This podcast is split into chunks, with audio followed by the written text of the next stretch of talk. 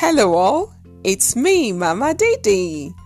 Welcome to you and you and you. Welcome to Folk Tales. Today, I shall tell you the story of Why the Bat Flies by Night. The story is a Nigerian folktale handed down by oral tradition and adapted today by me for your enjoyment. Okay, boys and girls, it goes like this. The bat was best friends with the sheep. It was a very unusual friendship. They did not have very much in common, and it often surprised everyone. The sheep visited the bat all the time, and the bat always made him a delicious and yummy bowl of soup. During the rainy season, when the heavy rains fell all the time, the sheep and his family became wet all the time because their house was full of loose straws.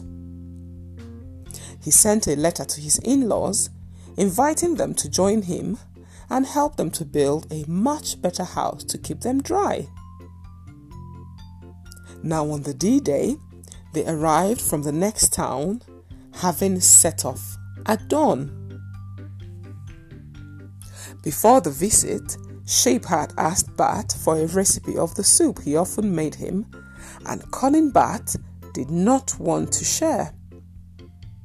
Instead, he told Sheep that he made the delicious soup by pouring water into the pot, counting to 10, and flying around the pot.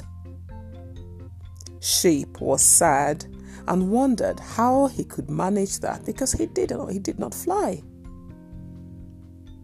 Bat told him to bleat into the pot and just go ba ba 10 times to make some delicious soup. Sheep did just that. But before he did that, he asked his guests to take their places at the table in preparation for the delicious feast which he was preparing. Now all the guests were very happy and their tummies rumbled hungrily. The sheep put the water into the pot and set it on the stove. Then he began to bleat like the bat asked him to. Ba! Bah, he went. Now after about 10 minutes, he set the pot down in front of his guests and began to serve them. To their dismay, it was only hot water. They were so sad and hungry and so angry that they all stood up and took parts of the house they built for Sheep and his family and went straight home. Sheep was very angry at Bat. He called out to his neighbors and friends and the land animals to help him find Bat. He must be punished, Sheep said. When Bat heard that all the land animals were searching for him in anger, he hid inside a dark cave. When nighttime arrived and the animals went home, the bat flew out. But when morning arrived, he hid again in the cave. And so it continued. The cycle could not be broken. The land animals searched for the bat during the day in anger. The bat hid away from them during the day. But then at night, when the land animals were asleep, he came out.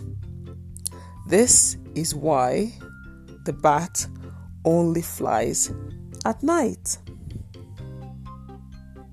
Boys and girls, that's the end of our story. I hope you enjoyed this one. And now, here is a fast fact about bats.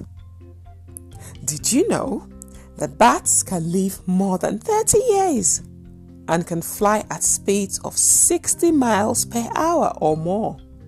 Isn't that incredible? Also, did you know that bats can find their food in total darkness? Yes, I can barely find my mouth in the dark. Did you know, boys and girls, that bats can eat up to 1,200 mosquitoes an hour? Bats are incredible. I have really enjoyed our story time today. Remember, you can suggest folk tales you would like me to read. Just send me an email at mamadidisfolktales@gmail.com. You can get your mummy or your daddy to help you, or your teacher. You can also support this podcast, mummies and daddies, by subscribing on patreon.com/Mama Didi's Folktales, and you will receive an extra folk tale per month. Follow us on Instagram on Mama Didi's Folktales. See you again very soon with another folk tale. Bye.